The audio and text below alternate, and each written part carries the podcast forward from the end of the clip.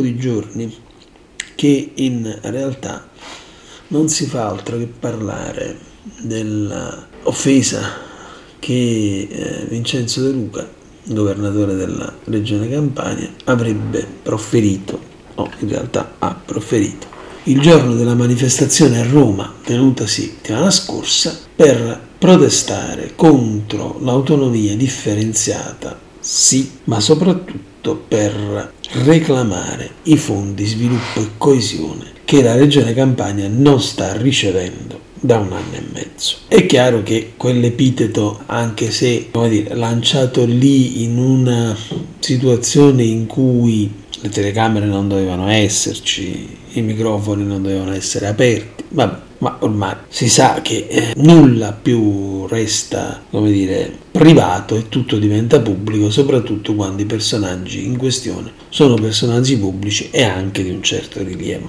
Vincenzo De Luca ha commesso un errore, sicuramente ha commesso un errore lasciandosi andare a delle affermazioni che sinceramente lasciano il tempo che trovano perché al di là di quello che poteva essere come dire una butada anche qui non proprio di gusto eccezionale poi resta il fatto che come dire secondo buona parte dell'opinione pubblica quello che eh, in realtà era il messaggio forte che doveva arrivare si è annacquato ed è stato praticamente disciolto e disperso nel mare magnum delle polemiche che poi sono sopravvenute al fatto stesso. Ma andiamo un attimo per ordine perché Vincenzo De Luca lo conosciamo benissimo, è un personaggio politico ed anche una persona che eh, sicuramente dire, va preso con le molle, nel senso che bisogna avvicinarsi a lui conoscendo qual è la sua,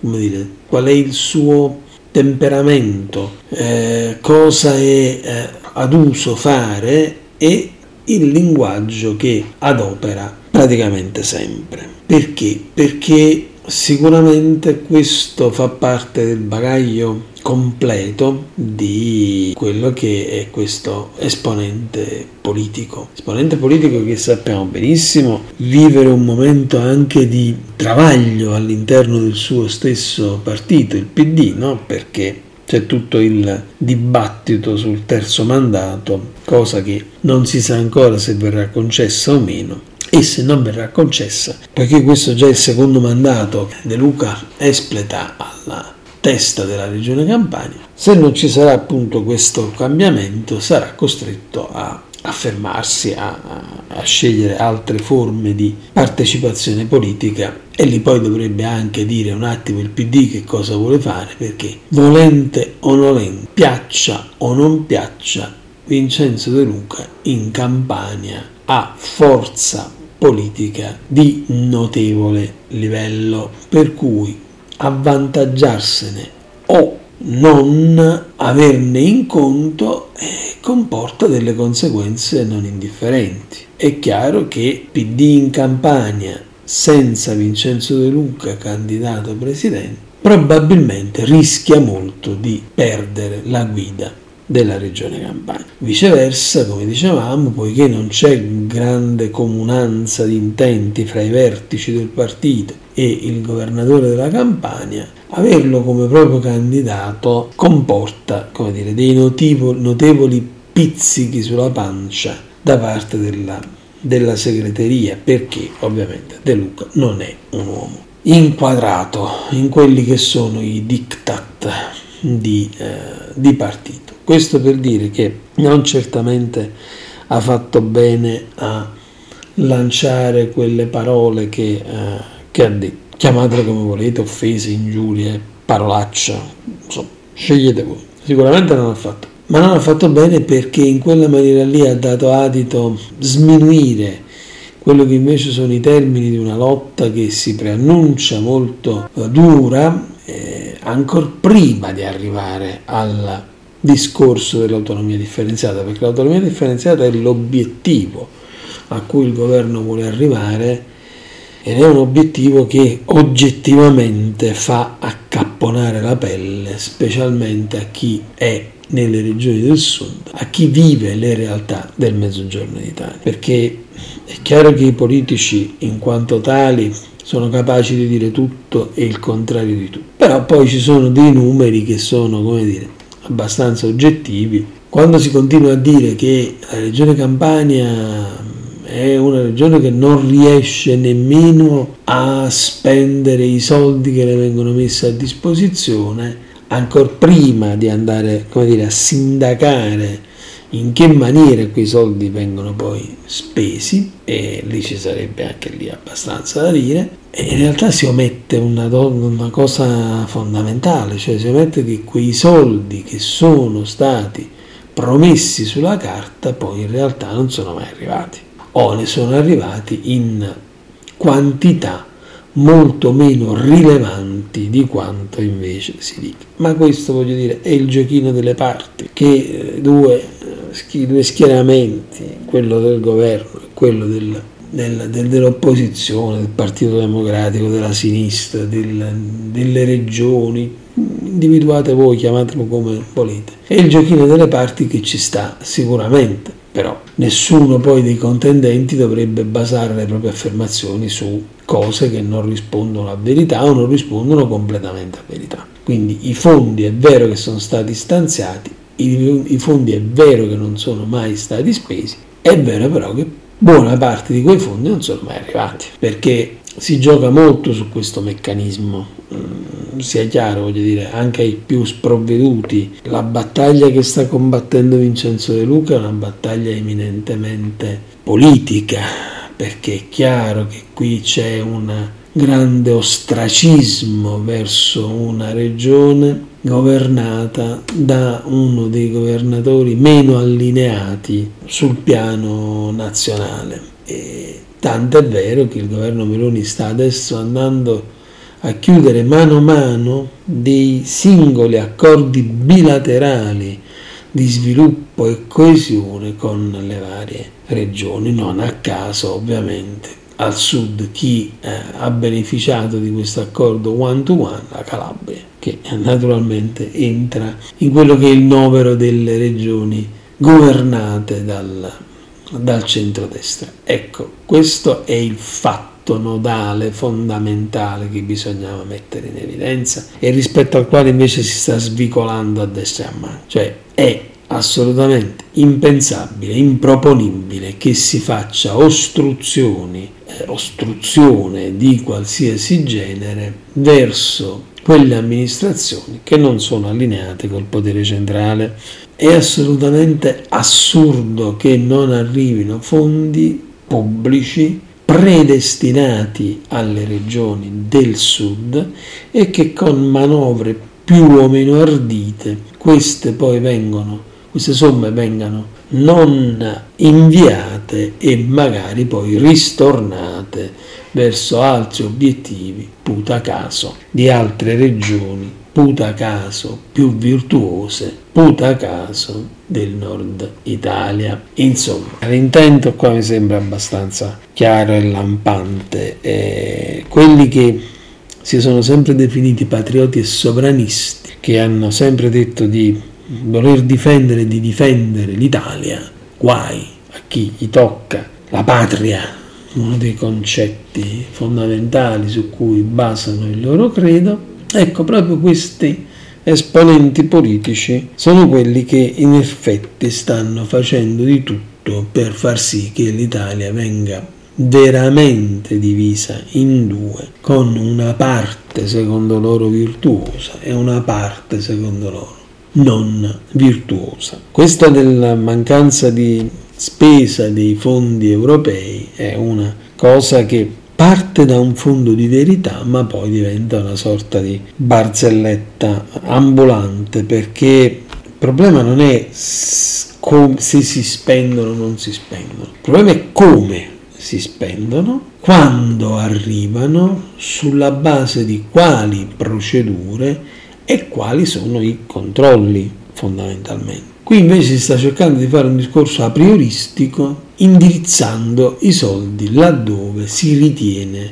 politicamente che faccia più comodo. Da qui all'autonomia differenziata ce ne corre, ma il concetto è sempre lo stesso e sempre uguale.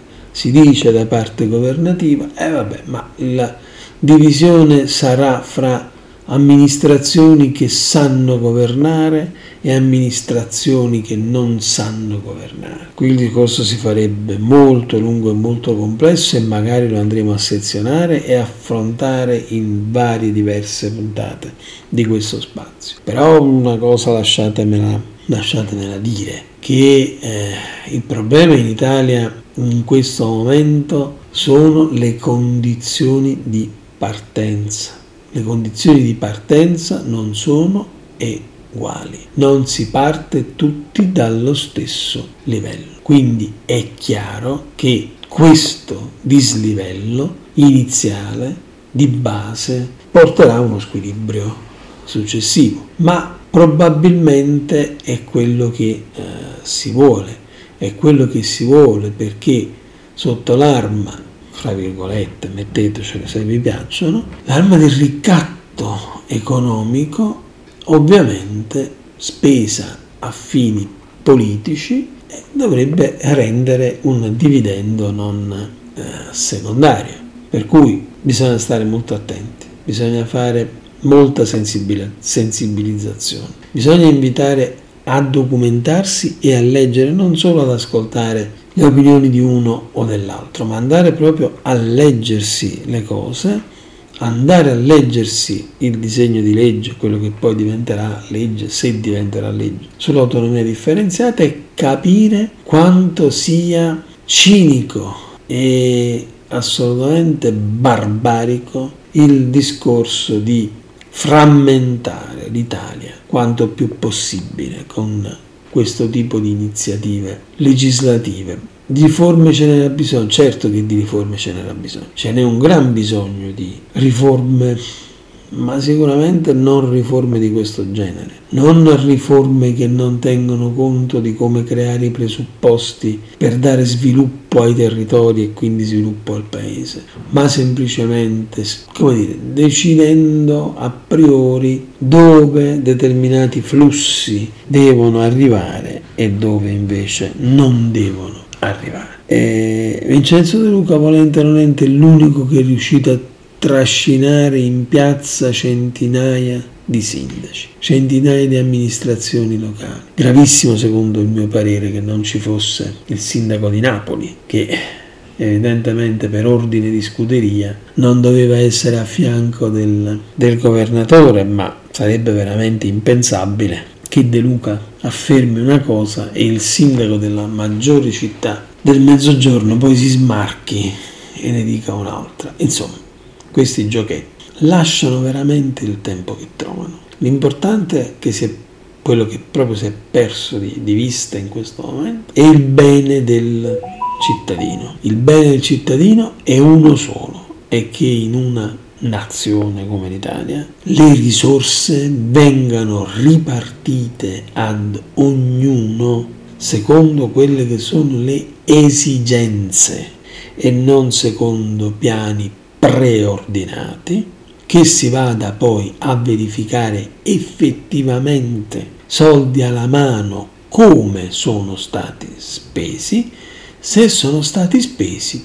penalizzare. Ma penalizzare si deve penalizzare dopo, non si può pensare di penalizzare a priori, perché la storia ci dice che no, la storia non ci dice assolutamente nulla, la storia ci dice che sono secoli che il mezzogiorno viene depredato, defraudato dal eh, nord che eh, lo ha spolpato fino all'osso prima finanziariamente e poi, voglio dire, con i flussi migratori che hanno portato via tanta forza lavoro e tanti cervelli dal sud Italia. Non è populismo, non è eh, revanchismo, non è nostalgia del passato quella che io sto eh, dicendo in questo momento, è semplicemente un dato di fatto. Dato di fatto